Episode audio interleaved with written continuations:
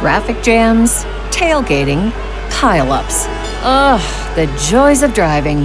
How could it get worse? The federal government wants to have a say in what you drive. That's right. The Biden administration's EPA is pushing mandates that would ban two out of every three vehicles on the road today. Don't let Washington become your backseat driver. Protect the freedom of driving your way. Visit EnergyCitizens.org. Paid for by the American Petroleum Institute. Welcome to the Contrarian Investor Podcast. We give voice to those who challenge a prevailing sentiment in global financial markets. This podcast is for informational purposes only. Nothing on this podcast should be taken as investment advice. Guests were not compensated for their appearance, nor do they supply payment in order to appear. Individuals on this podcast may hold positions in the securities that are discussed. Listeners are urged to educate themselves and make their own decisions. This podcast episode may have ads and the occasional announcement. To listen without ads or announcements and take advantage of a host of other benefits, consider becoming a premium subscriber. Prices start at $9 per month. Visit the website contrarian.supercast.tech. That's T E C H for more information. Now, here's your host, Mr. Nathaniel E. Baker. This episode of the Contrarian Investor Podcast is brought to you by Stock Market Hats. Stock Market hats claim to be stylish and funny. Frankly, I wasn't that amused by some of them, but maybe you will be. And it's not just hats either, but they have t shirts, sports bras, socks, and even pet ID tags. It's worth checking out, and right now you can take advantage of a 10% discount on all merchandise. Go to stockmarkethats.com and enter the code CONTRARIAN before you check out and take advantage of this special offer. There is a referral link I will put in the show notes as well. Stock Market Hats, claiming to be stylish and funny. Very proud here to have David Hunter of Contrarian Macro Advisors back on the podcast. Welcome back, David. Very excited to hear your updates on markets. You've been very prescient with your views here, calling for, and you even give us targets of the S&P 4500. You said the Dow would hit 36 and that the Nasdaq would hit 15,000. Those have all been reached. And I want to quiz you and get your update here because you are now calling for a pullback. And that will then be followed by the final melt up, the final parabolic portion, I believe, of the melt up, which will conclude before a big pullback next year. So, uh, very curious on hearing your thoughts on that. Sure. First of all, thanks for having me on, Nathaniel. And uh, yeah, I guess it's been a while since we've talked because I've raised targets a few times since that 4,500. I'm now on the S&P at 5,300, wow. uh, 42,000 on the Dow, um, 18,000 on the NASDAQ, and 2,900 on the Russell 2000. So we've got a ways to go, but we're getting a lot closer. This latest run uh, has taken the Russell out of a year long consolidation. It has broken out. So I think for a lot of people, the fact that it was going nowhere all year had them bearish and couldn't understand why I thought you know the small caps would ultimately outperform the big caps. Uh, but now that we've broken out, I think people are getting on board. That thing will run. Um, but you're right. I do think it's not necessarily going to happen. This, you know, the shorter term is is much harder to call. And yeah. But there was a setup there that says that we could see a pullback of maybe four to six percent. Um, we've moved farther than I thought we would in the last week. I talked about a pullback last week and said it was coming. I didn't mean it was going to come imminently that day or the next day, but hmm. but it's you know it has moved out of you know it's broken out to new highs. So now it begs the question: Is that pullback still in place? I think we're a bit ahead of ourselves here, so I still think there's some sort of pullback coming. Uh, we may not see it this week, uh, but I think certainly in in coming days. Um, but that's not the big story. The really big story is that I think a melt up is getting underway, and it's a final melt up. We've really been in a melt up for a yeah. year, but but a final melt up leg, I think, is getting underway and will take us to those levels. And I actually think my my current targets are still too low. Wow. Okay. Yeah. So 5,300 on the S&P, that's another upside of at least 15 to 18% if my quick maths are correct. So yeah, I mean the pullback. I mean, what could maybe possibly cause that? Because we've had earnings this quarter have been very good, beating estimates, and then we had the Fed yesterday with a mostly dovish meeting. I guess um, the tapering of bond purchases was widely anticipated, and um, they have uh, mostly punted on raising interest rates right now and probably for the next you know six to nine months. But so, what could potentially cause the pullback here? Because also we had a big pullback in September. Yeah, it really doesn't take much. You know, it's just a technical three to five percent type move. So anything can kind of disrupt the market for a few days. But mostly, what I see now that just has me saying, I doubt that we just keep going here. It's just that all of a sudden everybody thinks November and December are seasonally strong and it's going to go straight to the end. Um, so it it can just be some little thing. Could be a Fed comment. It could be uh, something over in China. Could be you know something you know Europe. Could be UK raising rates. Uh, you know anything like that could cause people and and certainly could be a data release because we still are in that period that started this summer where the economy has slowed down. So you're still going to be getting you know disappointing numbers, I think, on some of those things, um, housing or retail or what have you. Um, but it's really the big story is that it's only a you know a, short term stair step down on the way to a much higher high. Right. Um, so I you know I would not try to trade it. Right. Um, I do see still some things, particularly on the industrial side, that those stocks have lagged here short term and look like they could roll over and give you, you know, that kind of 5% pullback. So maybe it's not going to happen, but I still think the setup is is there to say it's potentially there. Okay. So overall bullish, but interestingly here, you you also have some views um, sector wise, and you say oil stocks have peaked. And with, is that intermittent or does that include this final melt up that we would get? Yeah, I think we have seen the peak in oil for this cycle. And okay. I said that starting a couple weeks ago. Yeah. And it took a little while. People were, you know, when it didn't happen immediately, um, people were starting to say, you're wrong, you're wrong. It's going to 90, it's going to 100, it's going higher because it was, you know, I called it at 84 5, went down to maybe 84 again, 83, 84, and then went back up towards 85, and they thought it was on its way again. It, you know, contrarian calls are not meant to be immediate that mm. day. It's, it's saying we're very close, and certainly a cycle call is not going to be something I can hit on the day or the next. Yeah, day. of course. But, yeah. But but now that it has kind of started to weaken, uh, uh, I see enough in there to say, yeah, I think we've seen the highs in oil for the cycle, um, and also the highs for the oil sector stocks.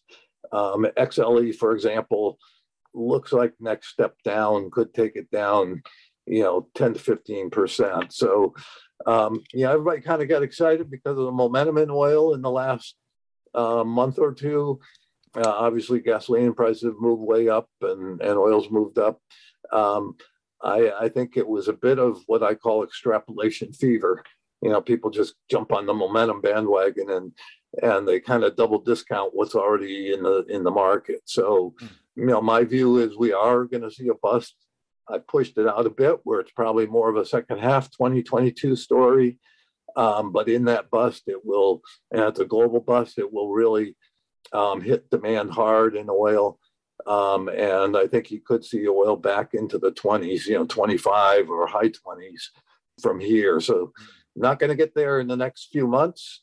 I think you're going to see this thing bounce around could get down into the 60s and then back up and then you know work its way lower over the course of the next six or nine months but but uh, I I do think the high water mark has probably been seen. Mm, interesting. And you say that despite we do have some secular tailwinds for oil and energy. You know, we have all these supply chain issues and demand is is very strong, but that doesn't you don't think that'll that's enough to move things higher.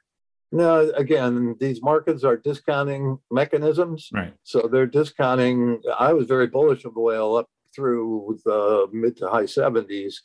Um, and then I got off the bandwagon and said it's going far enough for me. Um, it pushed beyond that to the mid 80s uh, for a very short spike. You know, it wasn't up there very long. Um, but um, you know, that's the market's discount ahead. Mm. And what we see, what we see among investors, both institutional and retail investors, is they tend to look at the price today and use today's fundamentals to justify higher prices. Mm-hmm. That's already in the stocks now. If mm-hmm. the fundamentals continue and we we don't see you know oil impacted and supply stays so tight, I could be wrong and it could go higher. But I right now, what I see fundamentally and technically gives me confidence to say the odds favor this thing working lower, not higher. Mm. All right. Okay, let's talk about next year then and the bust. Which are you still saying that this is going to be uh, caused by the Fed and by potentially a Fed overreaction?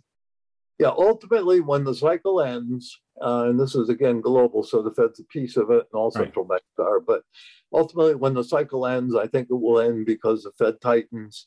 Mm-hmm. And, and what I think is um, not easy to understand, I you know, in, in investors and traders tend to see things happening very immediate. Um, but inflation's likely to heat up here further. Mm. Um, you know, the momentum behind inflation is is strong. That's going to ultimately force Fed to speed up the taper and move to tightening, I think, sooner than they would expect. And then the thing that I think people don't always understand, and you know, I lived through the early 80s as an investor, uh, as an institutional investor, so I, I remember it well inflation, once it breaks out like that, is not easy to tame. So it's not just a matter of you know the Fed saying we're going to tighten now and they hike rates, and inflation just stops on a dime. They're going to tighten. Look, inflation is going to keep running. They're going to tighten again. Look, and so they won't know that they've over tightened until mm. after the fact. Yeah. And and the other half of the equation is that we have a extremely highly leveraged system globally, not just here, and we have a fragile system because of the pandemic. And when you add those two things together with the tightening, I think the the equation equals out to a bust. Yeah, but you don't think that it'll happen the any tightening or adjustment of bond purchases beyond what's been announced until the middle of next year or so? I don't know if it'll be sooner than that, but it certainly won't be in the next few months. So I think right. probably through the first quarter, you're going to see the expected taper.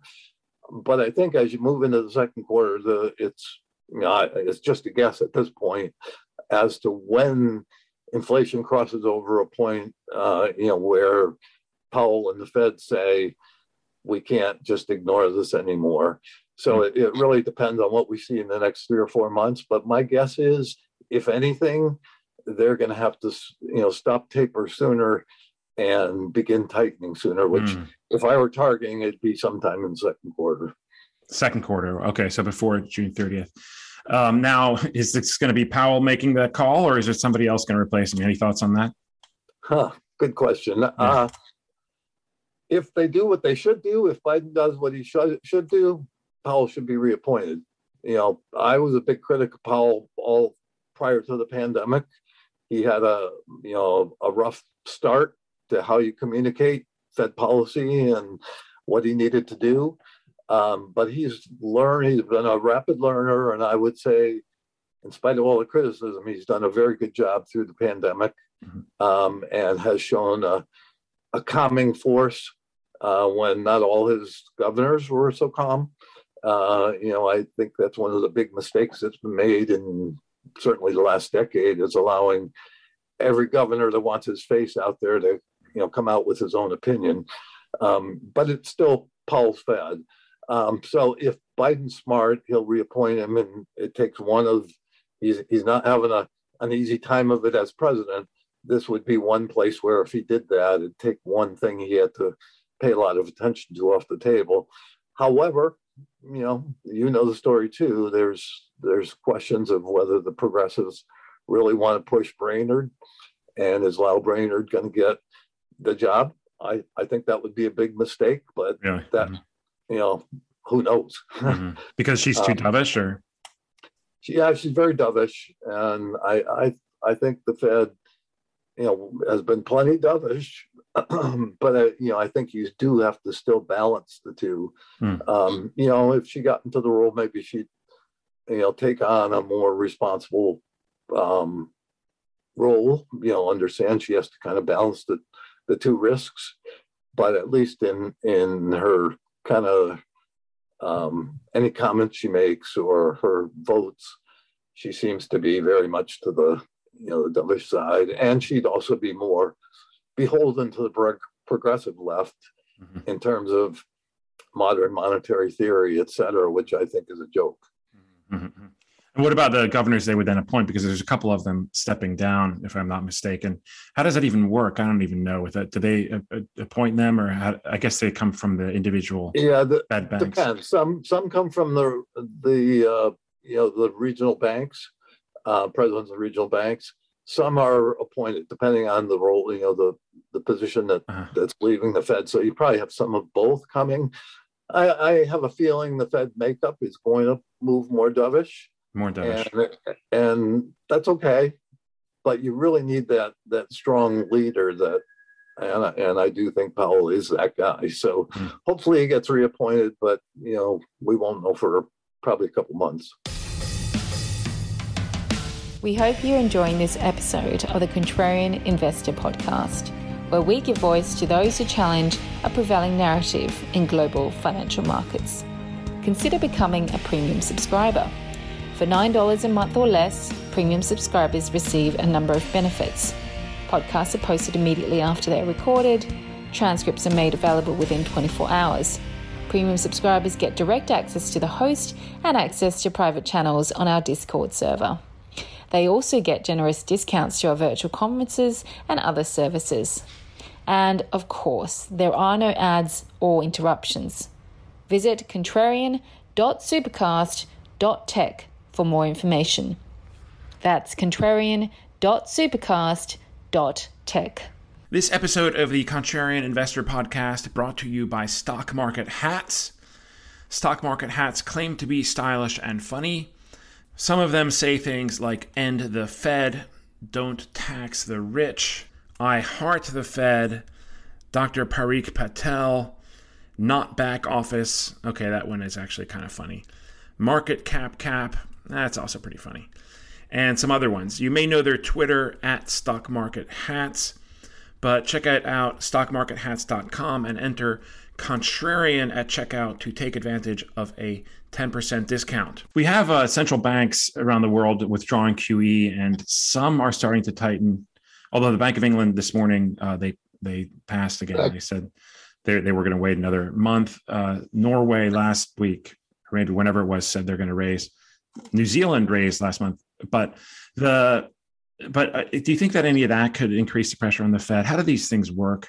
The Fed claims they don't watch any of that, but of course they do, and of course currencies move. Um, so, yeah, as other, do you think that'll impact things and force the Fed? Certainly, world, worldwide policy, uh, worldwide monetary policy is something they pay close attention to. Mm-hmm. I don't care what they say, um, and certainly Australia's had a spike in rates recently. Yeah um, too. So it's not just New Zealand. I, I do think um, there's a possibility because of the you know the weakness we had in the third quarter that um, it takes a little bit of the pressure off around the world. Um, this idea that we have to hike rates very quickly here. Um, however, I do think if supply chain issues begin to resolve, that was the big hit to this third quarter. You know, autos, obviously, chip shortage is hitting autos very hard, and there's just no supply out there to get the sales. Um, so I think that was probably the biggest part of the third quarter weakness. If that picks up in the fourth quarter, um, then you know you're going to have more pressure on. If if, however, the supply chain issues persist and auto um, demand, I mean, auto supply inventory can't meet demand and they and so you lose sales, um, then I think you know there's a possibility that you might actually find these central banks saying, gee, we kind of jumped the gun here and maybe rate hikes aren't as close as we thought. So um, a lot depends, I think, on on supply chain here in the next few months. What about China? There's uh, weird stuff going on there. I mean, Evergrande they they seem to have now maybe dodged a bullet on that, but we don't quite know yet. Um, they haven't moved rates uh, really, but it seems like there's an awful lot of potential for problems there that could, uh, you know, set things in motion. Any thoughts on that? Yeah, China China's definitely going to play a major role in the bust. Mm-hmm. Um, I I was out there on Twitter certainly and elsewhere um, saying I was pretty confident Evergrande was not the trigger to the bust. Um, it's it's a precursor of things to come. Uh, there's certainly it's the tip of the iceberg over in China in terms of their. If if we talk about leverage in the system, China's the poster boy because you know there there is just so much leverage there. They basically what everybody thought was such a miracle of an economy. I've said for many years, it's not a miracle. It's all about the debt, you know, all about the leverage in their system. They've just, you know, leveraged it up far beyond anybody in history and that's going to come back to haunt us. That is one of probably the major factors in the bust. And I do think their property sector, Evergrande is just the beginning of it, um, is going to be a big problem, and it will spill over into the world economy. So China, China is definitely a problem. Um, I think it's not a problem in the next three months. So it's you know, yeah, as we get to the middle of next year, um, you better start worrying about it maybe sooner. Yeah. But I think into the certainly into the first quarter and probably through the first quarter, the likelihood is that you know they can kind of manage things mm-hmm. um, as they always do. Sick of me yet? Become a premium subscriber and avoid all ads or interruptions. Other benefits as well. Visit contrarian.supercast.tech for more information. Your view of the coming bust, then, you also said this that it would be precipitated by an overreaction in, in rate tightening and then would be followed by a flood, an even bigger flood of liquidity into the system than what we saw during COVID, which is kind of hard to fathom. And you're sticking to that? Yeah, I'm sticking to that, and I think it's it's by a country mile that it's bigger. Wow. Uh, you know, I've said, you know, we've grown the, the balance sheet from what three seven to eight eight and a half trillion here in, in the States, and the other central banks have done a lot. Um, I would not be surprised to see the Fed balance sheet on the other side of the bust at something over 20 trillion, maybe approaching 30 trillion. Um, and the reason, and, and every central bank kind of following suit. So the reason for that is when this thing starts unwinding, the leverage in the system is huge. You're going to see major bank failures, I believe, probably more concentrated in Europe and Asia than here. You know, Australia's a risk. Canada's a risk today, which it wasn't in 2008. Our banks, surprisingly, because of, or maybe not surprisingly, because of 2008 9, are probably in better shape than most of the world's banks. It doesn't mean we can't have the spillover because of what's going on in the overall global financial system but it's the massive leverage that you know i used to talk about 250 trillion. I think we're up to 300 trillion in global debt now. Man we just grew another 50 trillion. It's nonsense. Um, and uh, i think we throw these numbers around but there's implications to that. And so we have never even in 2008 we have never been in a place where we are today in terms of debt and derivatives. Um, and i think that's the not only the wild card, I think that's the story of this down cycle. Once it gets started, it's going to be very hard until it hits bottom mm. um, to stop it. Mm-hmm. And so people can say, well, gee, if the Fed sees the market down 20%, can't they come right in and stop it? You know, no, this thing is going to take on a life of its own because of that leverage. And there, you know, there's going to be, they're going to have a problem because, like I said, inflation doesn't roll over the minute you start tightening, they're going to have the problem of what do we what do we choose to address? We've got inflation roaring away, and we've got the economy starting to come unwound. If we if we choose to stop tightening too soon, inflation is just going to be even a bigger problem, and we have to tighten even more. if we choose to address the, you know, and, and of course early on they're going to think the economy can handle itself. If we if we step in too swoon to address the economy, inflation goes. If we if we address the economy, I mean, if we address inflation, the economy is going to go south in a hurry because of that leverage. So it's leverage and fragility. I think people may not really be focused because we came out of that March 2020, you know, second quarter soon um, so fast. People may not really be focused on how many imbalances there still are, you know, not only in the U.S. economy but around the world. Hmm. Um, statistically, it looks great. You know, we've come back so strong, but there's so many problems out there because of what the pandemic caused. Yeah. Yeah. yeah. Lots, lots of landlords haven't received their rents That's for true. 18 months, you know, yeah. or lots of people can barely, you know, afford their homes without government, you know, help. Mm-hmm. So, so it's a lot, a lot of that kind of stuff. Mm-hmm. But you do think that the central banks will err on the side of creating too much inflation rather than uh, cutting the growth? Yeah, probably the, easy, the easiest part of my prediction is the fact that is is what the response will be. They won't have a choice. What mm-hmm. other tool is there? Because this stuff comes, you know, 2008 9 is a good example of how fast the unwind comes once it starts. You know, uh, late September, early October of 2008, and in six months' time, we, you know, remember. I mean, it bottomed in March, but remember what the attitudes were coming into that bottom. The world's ending. You know, yeah. the things just beginning. So things go dire pretty fast. And the Fed has only one tool that can move that quickly, as, as do all the um, central banks, and that's QE. So you will mm-hmm. see, you'll also see matching that QE, you know, pretty much dollar for dollar um, fiscal stimulus. So it, it's it's March of 2020 on steroids, basically. Oh, but you know, it's it's multiple steroids.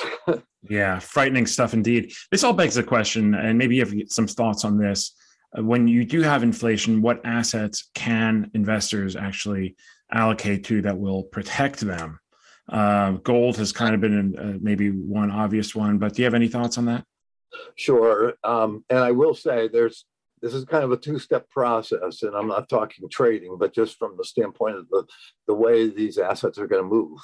Um, you're you're at the end of a cycle, as I say, probably end this cycle in the first half of next year.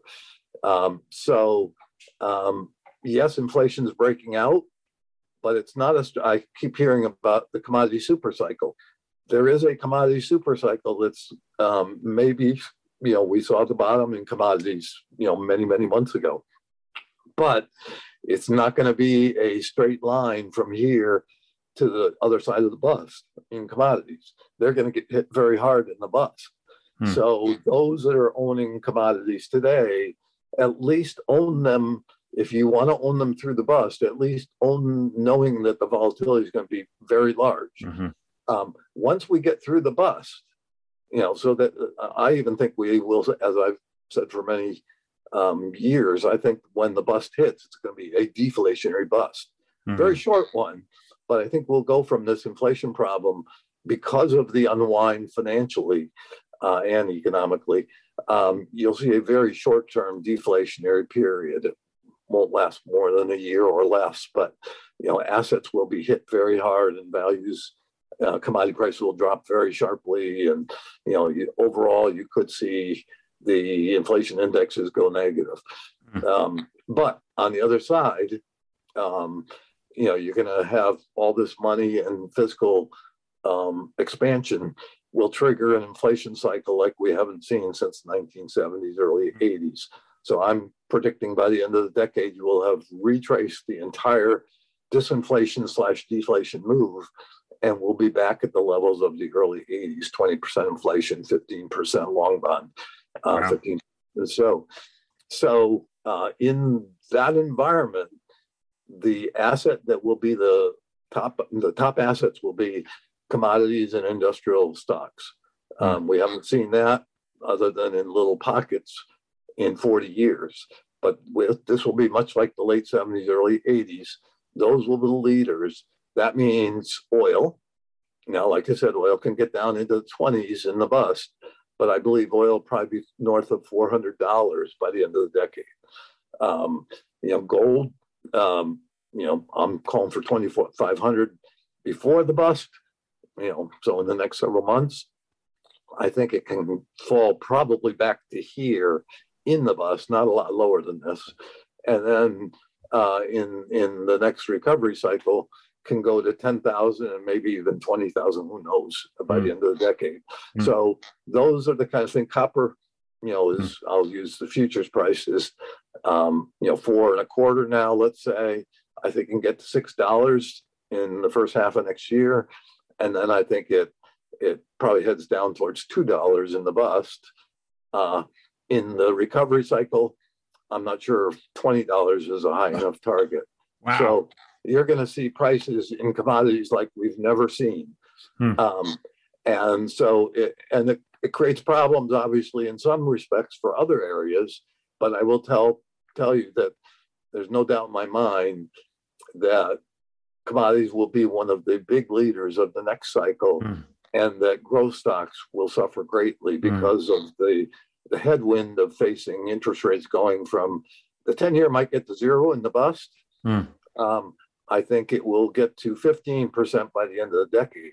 If you mm. go from zero to 15 over seven or eight years, try to buy a growth stock in that environment. Yeah, right.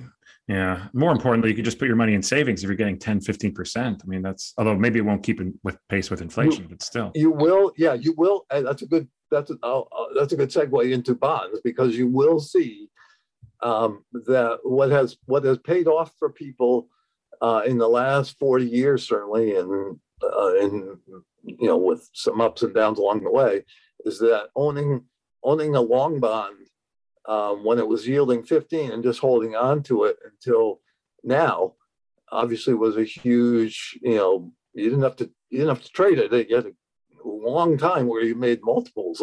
Um, the next cycle will be the opposite. And, and if you held T bills for the last 40 years, you you know you didn't make anything. Yeah. Uh, it just kept every time you rolled it, you rolled it for less interest. Um, the it's going to be the opposite in the cycle that follows the bust. You're going to want to be as short of, in your portfolio as possible, um, and your your long bond is going to continue to deteriorate through the through the cycle. Mm. You know, so so it takes a whole different mindset, and obviously, you know, same is true in in the corporate sector. You know, the shorter the better. Um, you won't want to reach out the risk curve and own junk. You're going to want to be in the safest stuff. Uh, mm-hmm. Certainly going into certainly going into the bust, that's true. Mm-hmm. But even in the next cycle, you're going to have to, at least in the first few years of the cycle, have to kind of watch yourself in terms of your credits. Mm. Uh, so, so it's going to be a very different world. Oh, all right. Well, gave us a lot to unpack there, David. Thank you so much for doing that. And thank you for joining the Contrarian Investor podcast. Again, maybe in closing, uh, just remind our uh, listeners and viewers where they can find out more about you and about your service. Sure. Um, I'm on Twitter most every day, so they can find me there. Um, my um, Twitter handle is at Dave H. Contrarian. Um, and uh, I'm like I said, I'm usually there. I sometimes respond to people, sometimes don't, but you know, I'm I'm there tweeting. um, and then I do write a, a quarterly letter um, that is all macro based. Um, and if people have any interest in that, uh, the best way to find out about it is to direct message me on Twitter, and I will send you details. It's it's a letter by subscription, so it's not a freebie. Um, and not everybody is not for everybody, but for those that are interested, just send me a direct message and I will get right back to you. Cool. Awesome. And reminder that if you subscribe to this service, you do not get David. Um, he has his own service. There's been some some errors, some I don't know if it was miscommunicated, but if people uh, subscribing and asking where you are and you're only a guest, you are not the whole podcast. But yeah, I think, I think some of the confusion probably also is because you're you're contrarian investor. Yeah, that's true. That's true. Yeah, and I'm you know my my letter is contrarian value advisor. So right. Um, so I think people may mistake that we're not one and the same. we're correct, both correct. contrary. Yes, yes, and it's a popular thing. Cool. Awesome. Well, that with that, we thank you all for listening. And thanks again to David for coming on. And we look forward to speaking to you again next time. Thank you for listening to the Contrarian Investor Podcast. We hope you enjoyed this episode. To subscribe to this podcast, simply open your favorite podcast software and search for Contrarian Investor. Follow us on social media by searching for Contrarian Investor on Twitter and Instagram.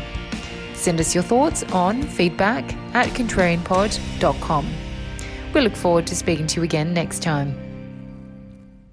Say goodbye to your credit card rewards. Greedy corporate mega stores, led by Walmart and Target, are pushing for a law in Congress to take away your hard earned cash back and travel points to line their pockets. The Durbin Marshall credit card bill would enact harmful credit card routing mandates that would end credit card rewards as we know it. If you love your credit card rewards, tell your lawmakers hands off my rewards. Tell them to oppose the Durbin Marshall credit card bill.